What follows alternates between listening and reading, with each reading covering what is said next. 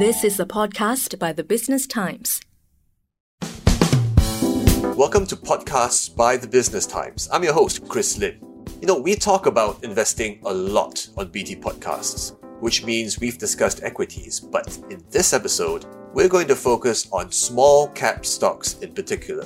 What they are, why you should consider them, and how to go about investing in them. Helping me tackle this topic is my guest, Jarick Seet, Head of Small Mid Caps Research at RHB Singapore. Welcome to the show, Jarick. Hi, thanks for inviting me to the show. Glad to be here. So, Jarick, what exactly are small cap stocks? What's the cap? You know, what's small cap? What's mid? What's big? What's the difference? Okay, so for us, small cap stocks are actually less well known and normally have a market cap of about 1.5 billion US dollars for us. And for mid cap, for us, is about below 2.5 billion USD, and the rest above that is all large cap stocks. And with the cap stands for capitalization, right? We're talking about the size of the companies.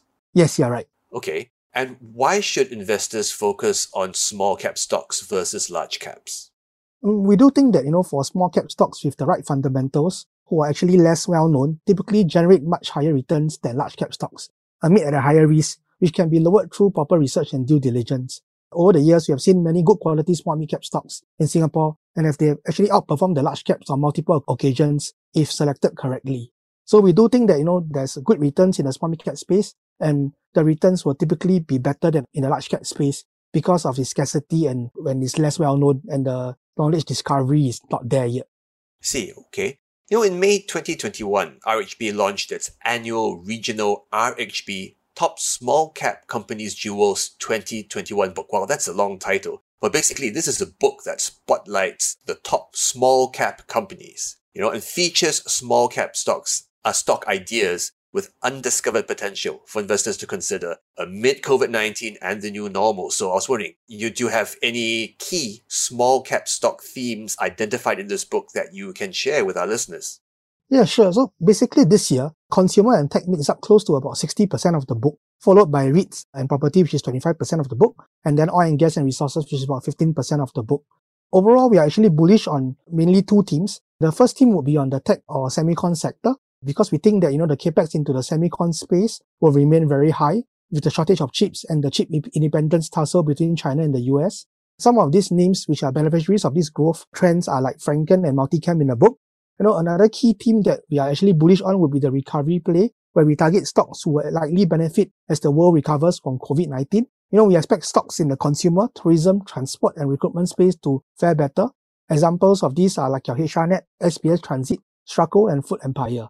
Let's talk about tech stocks. So actually, I mean, this may be obvious to some of our more experienced investors, but when we're talking about tech stocks. We're talking about smaller tech stocks you can buy in Singapore. We're not talking about the FANGs, the big, some would say overvalued international US based tech stocks where there's fear of overvaluation. We're talking really specifically about small cap stocks, which is why fears of overvaluation are not there. Am I correct? Yes, you're right. So basically, we are talking about more of the smaller mid caps ones listed in Singapore SGX. You know, not your Googles, uh, Facebook, and so on, like you mentioned above because we do think that these stocks are mostly likely fairly valued and investors, as a retail investor, you're not likely to have an edge as compared to the insti ones. Okay. Whereas when we're looking at small cap stocks, and if you look at the themes and, and you are savvy, there's a chance to get an edge then. Where does this edge come from though?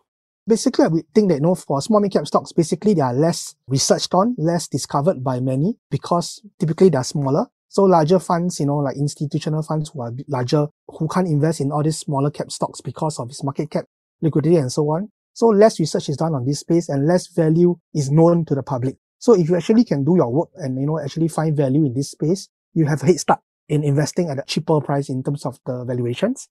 And then when the company delivers or eventually hits your target, and then the market will likely rate it as they deliver good results or hit their targets that they promise to investors, for example, or the management is aiming. And then you have value creation and then you have price recognition. And there you can get your upside as compared to your institutional investors.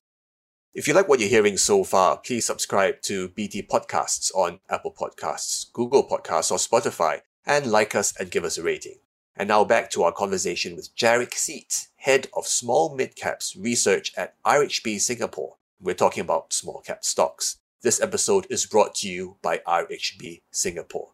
Now, before the break, Jared told our listeners, you know, what small cap stocks are versus large capitalization stocks and why there may be opportunities among small cap stocks, especially when we're talking specifically about small cap stocks listed in Singapore on SGX. And we mentioned one theme, that's the tech theme. I'd like to move on to the second theme, which is one of the themes spotlighted in the first half, which is recovery. So when we talk about recovery theme stocks, Jarick, what are we talking about? How do you spot them and how do you act on them?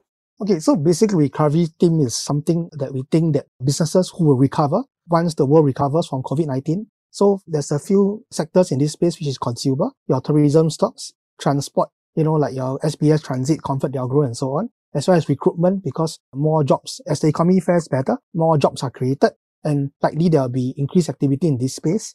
So for us, we actually like consumer recovery play a lot because we do think that, you know, once, for example, the world recovers from COVID-19, basically people like you and me, consumers will start to spend more on products that we couldn't really get or we actually reduced during the lockdown or during COVID-19. Another concept is on tourism. I, we do think that, you know, likely when the world is free of COVID-19 or fully vaccinated, global tourism will likely recover. So airlines and cinemas as well as concerts could all come back. So companies in this space will likely benefit from this play. Okay, though it takes some courage, some foresight, and some planning to take advantage of this because some of these stocks may be rather depressed right now. Prices could be down and you would take some planning or some insight to identify them and jump in before the recovery hits, right? So what's a step-by-step roadmap for retail investors to act on all these themes, such as evaluating, identifying themes, and then investing in them? What's the roadmap? To break it down into simple terms, basically step one, investors can start by evaluating the teams in play or focus on the team that they are bullish on. And then they can actually work down the list to see that which stocks, which business is related to these teams and how are they beneficiaries of these teams. For example, if it's a semi-recovery play, then they can look at companies who has, you know, semicon revenue from their annual report. And then they can actually see which company will likely benefit more and who are the customers that are in of these companies. So for example, for the semicon chain, you can look at, for example, Frencken. They do have a semicon segment which has been growing 50% to 100% year on year since last year. And as a result, they are likely a beneficiary of the semicon boom. And you can also look at, for example, like UMS, whose major client is Applied Materials. And, you know, you can just source it from there. And next, for step two, you can then look at financials and the track record of this company and also management through platforms like Bloomberg, SGX as well. And you know, recently there's many new trading platforms like Moomoo who actually gives you quite comprehensive information on the stock itself. And then for step three, you can apply a screening process on certain ratios, like for example, P ratio, dividend yield, ROEs, and so on, which will help you determine how cheap or how expensive a stock is. And you also can look at their peers to compare against, which will give you a quite a good reference point on how much these stocks are trading at and whether one is overvalued or undervalued and why.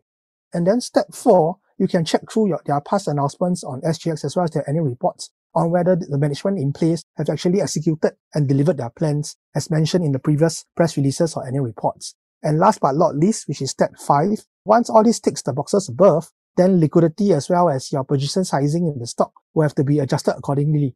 As one key issue investors face in the small mid-cap space is that, you know, liquidity often dries up for these stocks when the market undergoes a correction or a downturn.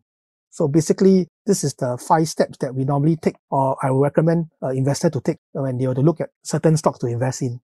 There you have it, listeners. The five step roadmap for retail investors to act on identifying, you know, pick a theme and then doing your research and then actually investing in small cap stocks. Thank you for being on the show, Jarick. Uh, glad to be here once again. Thank you so much. So we've been discussing small cap stocks, what they are, why you should consider them, and how to go about investing in them with my guest, Jarick Seet, Head of Small Mid Caps Research at RHB Singapore. This episode was brought to you by RHB Singapore. And that's a wrap for this podcast by the Business Times. But don't forget to subscribe to BT Podcasts on Apple Podcasts, Google Podcasts, or Spotify, and like us and give us a rating. That was an SPH podcast by the Business Times. Find us on Spotify, Apple or Google Podcasts, or streaming on Google Home. Do feedback to us at podcast at sph.com.sg. You can also check out more podcasts on various topics at The Straits Times, The Business Times, and Money FM 89.3. Any financial or investment information in this podcast is for use in Singapore only and is intended to be for your general information. Any particular investment or decision should only be made after consulting with a fully qualified financial advisor.